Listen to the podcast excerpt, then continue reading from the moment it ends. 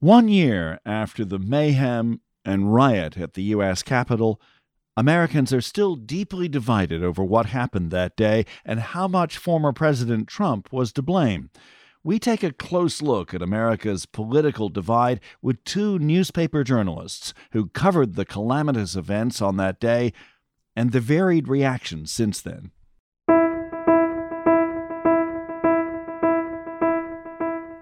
This is Let's Find Common Ground. I'm Richard Davies. And I'm Ashley Milne-Tyte. A new opinion poll published days ago by the Washington Post confirms that we still have very different views of the 2020 election results. While large majorities of Democrats and independents say there was no evidence of widespread fraud, more than 6 in 10 Republicans say there was. We also look at whether polarization is a threat to democracy. Our guests are Christa Case Bryant, congressional correspondent for the Christian Science Monitor, and Story Hinckley, the Monitor's national political correspondent. Our first question is to Christa. Is America more divided now than it was a year ago? I would say we're definitely at least as polarized, if not more so. And I think part of that is because of not only what happened on January 6th, but also how all of that has been portrayed by different actors. And if you look at all of the reasons that drove Trump supporters to come out that day to his rally down near the White House and then to come up to the Capitol. I mean, obviously, a huge reason for that was distrust of the election results.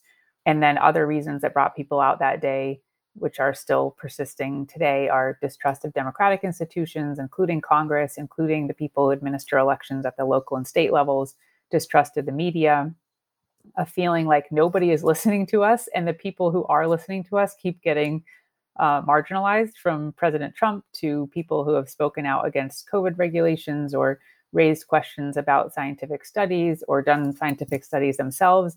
There's just this feeling that among conservatives, among Trump supporters, that we are not being heard. And even just coming out to protest, even for all of us who were out there and didn't actually go into the Capitol or engage in any violence, we're all being labeled as domestic terrorists and not being given our First Amendment rights to protest. And on the left, there's a lot of concern as well about where we are as a country and why Republican lawmakers who were there and experienced those events that day have not taken a stronger stand against what happened. And that's created more tensions within Congress, which is where I work. Story, would you add anything? Maybe I'll side with the idea that it's the same and it just feels more evident now. The Republican and Democratic Party and politicians disagree, for example, on how widely absentee ballots should be made available. And a lot of Americans hear certain framing about that issue either on the news that they choose to listen to, whether it's Fox or MSNBC. And, you know, you can think, oh, of course it makes sense how how this pundit is explaining the issue. Making absentee ballots more available will do this, or the inverse, making them less available means that. But I think that January 6th is so different because we can understand what happened that day, or we feel like we can understand what happened that day without a pundit filter. You know, we saw with our own eyes people wearing red MAGA hats scaling the walls of the House chamber, and we don't need someone else to help us understand what that means. So the left says we saw these people marching down the halls of Congress and chanting death threats to Speaker Pelosi. We heard that. And then that's why I think it's at least as strong, if not more so, particularly to people on the left. Christa, I just wanted to say you were there. I mean, this was your third day on your new beat as a uh, congressional reporter. Is that right? Or bureau chief? Yeah. Wow. What was that like? January 6th was my third full day on the job. And when everything built to a climax, I was inside the Senate chamber where journalists are not allowed to have access to electronic devices. So I actually didn't know how bad things were getting outside until I stepped out to get a bite of lunch and I was going to head over to the house side. And then within a matter of a few minutes, my editor caught me up to speed on what had been happening. And then the voice came over the PA system saying the Capitol was on lockdown. Someone ran through the press gallery yelling, Pence has left, Pence has left. And then I knew it was serious if the uh, vice president had been escorted off the floor and so most of the journalists who were in the press gallery were ushered back into the Senate chamber. and then eventually evacuated to a different part of the Capitol complex where we were held for about five hours. And that gave me a lot of time to reflect on what was happening that day and also how I had covered Trump supporters in the past few years. And what were you thinking? I think a big question for me was what the role of the media is in all of this. I mean, obviously, there's a physical citadel of democracy that needs to be protected. And that was what was very much in focus on January 6th. But I think there's also a figurative citadel of democracy, as Senator Rob Portman called it that night when we all came back into the Capitol. And I think journalists have a role in protecting that figurative citadel of democracy. And so, as I was reflecting on how well have I done that over the past few years, was it wrong to try to present a more nuanced view of Trump supporters, the variety of people who supported him, the variety of reasons that drove them to support him. And I felt like, you know what? I did not adequately examine the strain of thinking that would lead people to storm the Capitol today. I didn't really get into that. You know, I was trying to counter extremist or simplistic views of who Trump supporters were. And in the process of doing that, I I failed to alert people that there was a strain of thinking that was willing to engage in things like that. But I think since January 6th and this first year covering Congress, I've also thought a lot about, you know, how do we talk about what happened that day? And are we veering the other direction and and saying that everybody is dangerous and not looking at some of the nuances there? So that's some of what I've been wrestling with. And I think a, a big challenge for me is, you know, should I have just ignored the recommendations of my editor and the people around me and just gone out to talk to people outside? Because one of my biggest regrets is that I didn't have the opportunity to come face to face with the people who were there and get a sense of what brought them out that day and get a sense of the size of the crowd. And you know obviously I've seen a lot of videos and seen a lot of violence and things that were horrible and should have never happened and I believe those people should be prosecuted to the fullest extent of the law. But the videos tend to focus in on the hot spots and what i wanted to also understand is what was going on around those areas. I really commend my colleagues especially photojournalists who made the decision to capture what was happening capture the news you know when they didn't know what the risks of that might be and i know some of them got in some pretty dicey situations story you have reported on Trump supporters in various parts of the country. Have you also wrestled with the narrative of how the story of January 6 has been told? I think it's it's difficult to be in our shoes as reporters because I'm interviewing people who were there that day and believe that Donald Trump won the election and that it was unfairly taken from him. It's really difficult to not shut them down and just give us a list of facts that I've found through my non-bias just looking for the numbers and it gets to kind of the larger philosophical question of what our role is as journalists. Is it to educate the public or is it to accurately capture what a segment of america is thinking and feeling and then bring that back out for the masses, which is what I tend to believe the purpose is. We should also point out that um, after Donald Trump won in 2016, there was a very large number of Democratic voters and supporters who thought that election was stolen and that Trump had won unfairly and that he was an illegitimate president.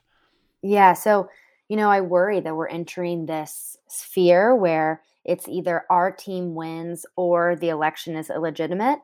I think so much of it stems from the fact that our country lives in such different bubbles. You know, for many of the people that I interview at Trump rallies, they live in rural areas that voted for Trump by 60, 70, 80 plus percent. Their friends and family are all diehard Republicans and they only watch Fox News. And, and then we have Democratic voters in urban areas where everyone they know voted for Biden and they watch MSNBC. And when you read and listen to such different news and you interact every day with such different people, it seems as if we live on different planets. And the idea that your team could lose feels totally insane.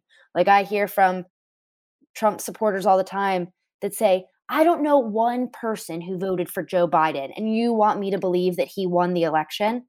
That was the same going into the 2016 election with most of the mainstream media, right? Of course, Trump isn't going to win. Most people are voting for Hillary Clinton. Right, exactly. Yeah, I think both sides are definitely in their different bubbles. And part of that is because of how polarized the media has become. Let's talk about why there's so much mistrust in elections and especially the 2020 vote result.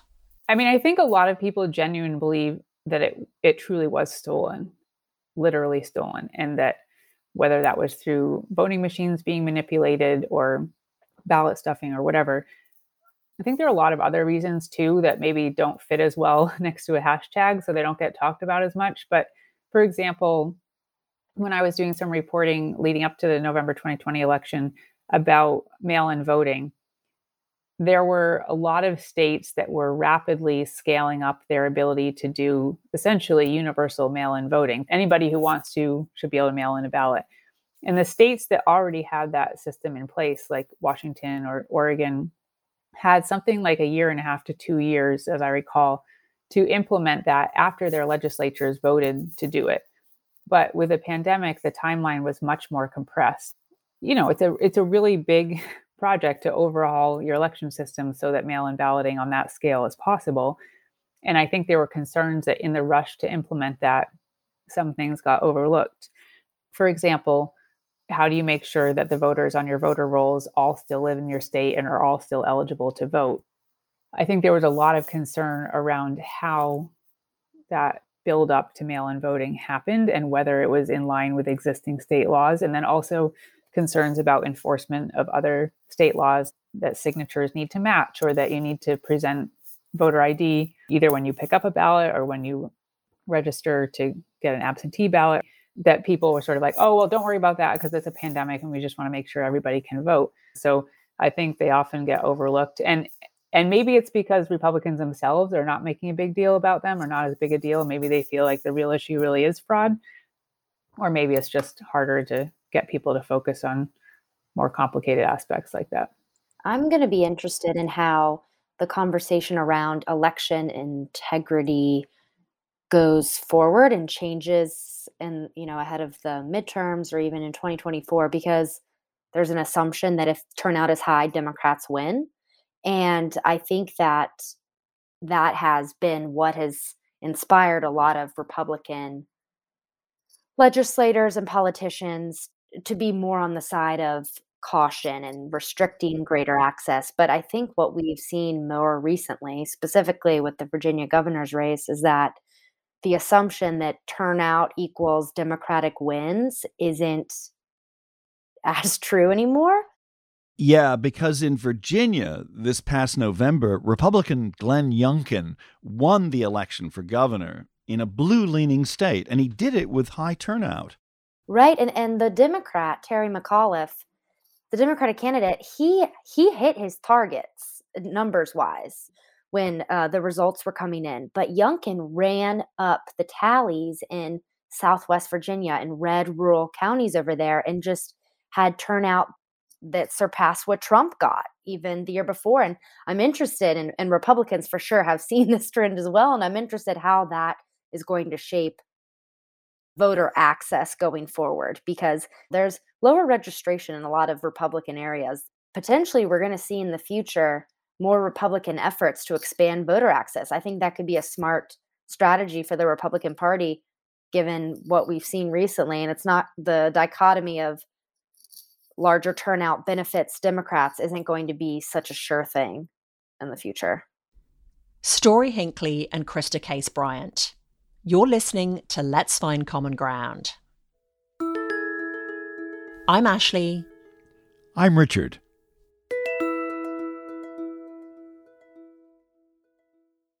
Time now to tell you about Common Ground Committee's YouTube channel. Yep, you can subscribe for free, and it's an easy way to help our nonprofit succeed with just a single click. Subscribe to Common Ground Committee at youtube.com and gain access to all of our content, including past public events. You'll find videos with well known political leaders and even music videos. plus our 47 podcast episodes of Let's Find Common Ground. Now, more from our interview. Let's look at some other causes of polarization, such as how political candidates are chosen. Primary elections are one example. Story? The way our system is set up right now, candidates in a primary have an incentive to go within a Republican primary as far right as possible. Candidates in a Democratic primary have an incentive to go as far left as possible because the people who vote in primary elections are die-hard voters, either die-hard Republican voters or die-hard Democratic voters. And then once the candidate wins a primary by either being far left or far right, they can quickly try to tack to the middle for the general, but most of the time they don't have to because our the way our political participation works right now is that they're trying to appeal to the voters who turn out and those are often the most extreme voters. And gerrymandering which is the way that the districts political districts are drawn plays a huge role in that because that determines what constituents a candidate is trying to appeal to yeah i think story is making a really good point that if you're in a solidly blue or solidly red area the election is really decided in the primary, not in the general election, because most people who are Republicans will vote for the Republican candidate no matter who it is, and most people who are Dems will vote for the Democratic candidate no matter who it is. So the people who are deciding which candidate to send to the state house or send to Congress are the people who vote in the primary elections. And I think a lot of average voters think like, I'm not that into politics, you know, I'll just wait till the general election and then I'll weigh in without realizing that that essentially gives them very little voice in what type of governance they're going to see in Congress. We just had a mention of gerrymandering. Congressional district maps are being drawn for this year. Could they make things even more partisan? So, I think what's happening this year with redistricting is so interesting because of the pandemic.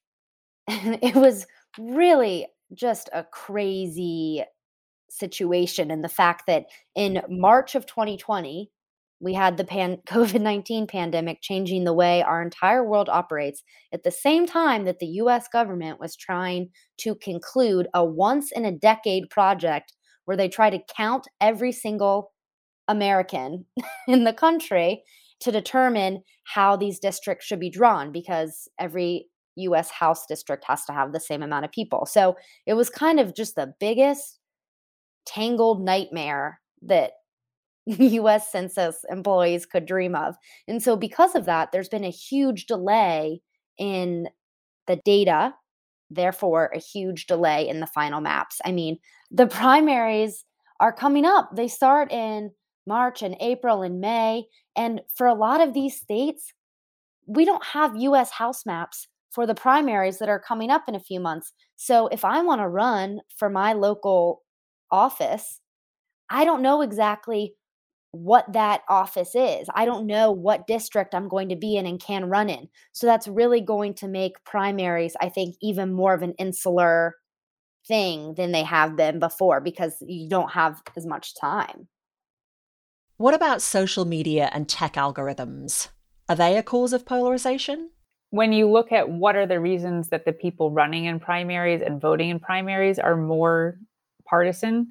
Um, I do think big tech plays a part in that. Social media plays a part in that because, to Story's point earlier about how we're living in bubbles, I mean, a lot of the infrastructure of those bubbles is on social media and the way that we know algorithms feed you they try to feed you what they know you like to click on and so that tends to reinforce the views that you already have. Misinformation can be really destructive in a lot of ways but at the same time if a private company decides that they're going to become the arbiter of truth, that just raises a whole lot of questions about how do you do that and how do you know that you are purveying the truth and or enforcing it on your platforms there's a lot of pressure from democrats and republicans in different directions on big tech right now to either step up their enforcement against misinformation or to back off and let these be bigger forums for debate. And I think that's a really important question to be decided in the next five or 10 years. January 6th is one anniversary. The other anniversary is it was right around the same time that the first people were lining up to get their vaccines. And in the past 12 months, vaccines have been a subject of intense polarization in many places. People who support Democrats are much more likely to be vaccinated than Republicans. What's going on with this aspect of polarization? Story? So I wish I had an answer for you, but this is something that I really I have a hard time understanding because I ask Republican voters who are anti-vaccine. I ask them about this in a genuine quest to understand because on the one hand they say that former President Trump doesn't get enough credit for Operation Warp Speed and his administration's efforts to create a vaccine in record breaking time, an impressive feat. And why doesn't Trump get the credit for this? The media just doesn't want to give him the credit for this. But at the same time, they're refusing to take this vaccine themselves. Vaccine hesitancy may be hard to understand, but what about conservative views of vaccine mandates and restrictions on businesses? I understand why a lot of conservatives opposed the lockdowns in 2020. I did a bunch of reporting on this and I covered a bunch of open Virginia rallies or open Michigan rallies. And it, it makes sense that that a conservative would disagree with this idea on just an ideological level because they believe in individualism, capitalism, a free market society. And so the idea that a government could suddenly tell you as a small business owner that you're not allowed to open your own small business and you can't do X, Y, and Z on your own private property, and then have these rules have such dire economic consequences, it just makes sense to me the how that would disagree with their conservative principles. But I, I don't understand why vaccines have been roped into this broader partisanship of that the lockdowns had because the vaccines seem like a vessel out of that situation. Christa? you know, in in order to consider the validity of a mandate and whether um, it, it's really a trade off between individual liberties and the public good. And if vaccines are for the public good, I think, you know, it would be logical that you need to make the argument about to what extent are they protecting the public good. And I think that there are a number of studies that conservatives have gravitated toward and highlighted that call into question whether vaccines are more effective at just helping the individual who takes them, or is it really preventing that individual from spreading the virus to other people? And one issue is that public health officials, in their desire to end the pandemic, have felt that getting everybody vaccinated as quickly as possible is like our number one best way to get there. I talked with one constituent who had lobbied his senator to um, get rid of the mandates, and he said, you know all the flip-flopping and the lack of transparency on the point on the part of people like dr fauci had really made him distrust anything that public health officials were saying including the idea that the vaccine is safe and effective. I think that's another thing. There's been concerns about side effects of the vaccine and that's just dismissed as like conspiracy thinking. And, and maybe another reason is that republicans tend to live in more rural areas and so they're not seeing as many people as if you live in an urban area and you're taking a public bus all the time. Um, I think a lot of it has to do with um, just feeling like public health officials aren't being as honest and transparent. And so there's a, now a lack of trust. And I think that'll take a while to remedy. I think the public health officials in in handling of the pandemic, they haven't left a lot of room, a lot of daylight for nuance and I can understand why not. They're they have an, an objective to maybe get a majority of Americans vaccinated. They just decide that it's easier to stick with one message. And I think what a lot of conservative voters and politicians and, and people would like is maybe a little bit more humility from these leaders. you know, I remember early on in the pandemic when I was in Washington, in, in DC, I was required to run outside with a mask on, which we now know you don't need to do. But I just think that that what a lot of people would like is a little bit more humility and the we did we did think that we needed this at first we were wrong we don't we're also trying to learn public health officials tend to speak in a rather academic way. It's a way that not everybody, not every listener is going to relate to. I don't think it's just about being academic, though. I feel like it's not being willing to say what we don't know or to say that we right. were wrong. What gives you hope that perhaps we can find more common ground? Not agree, but find common ground to help reduce polarization?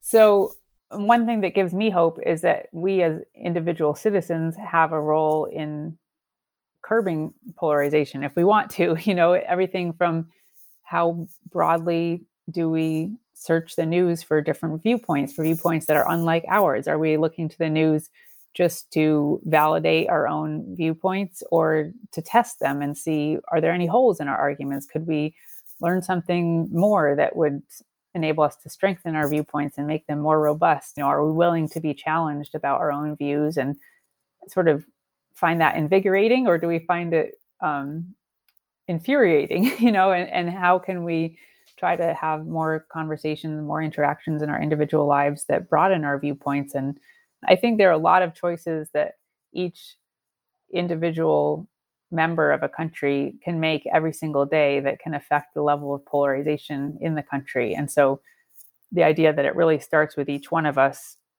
to me is really empowering because then it's not waiting for some huge institution to change or for a culture to change. It's about what we're doing and thinking each day.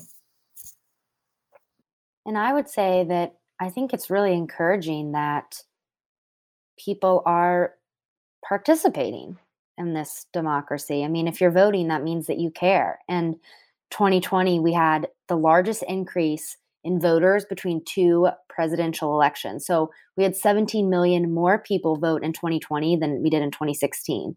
In the Virginia governor's race in November, it was an all time record turnout. So people are voting, which I think is really encouraging. And I think that Americans of all political stripes should be encouraged by that idea because I think that that's a signal of a healthy democracy. And also the fact that a lot of people are getting involved in politics in a way that they haven't before. We've seen school board elections become a hot topic of debate across the country and inspire a lot of nasty rhetoric. But at the same time, we have people in a lot of school districts are seeing a record number of candidates. So people are running for these positions, which they previously hadn't paid any attention to. Same with secretaries of state. Granted that they've been in the news for not so great reasons, but people are paying attention to this administrative role that they probably hadn't been in the past. So I, I'm really encouraged when we see people running for positions, lower level, local positions, administrative positions, and then when we see high voter turnout, both of which we have seen recently. Thank you. Thank you both for coming on Let's Find Common Ground again. Thank you That's for having great. us. Thank you. Story Hinckley and Christa Case Bryant of the Christian Science Monitor on Let's Find Common Ground. Our podcasts are produced for Common Ground Committee. Find out more at commongroundcommittee.org. And on our YouTube channel.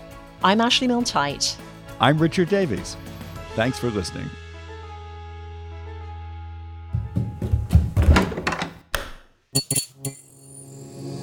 This podcast is part of the Democracy Group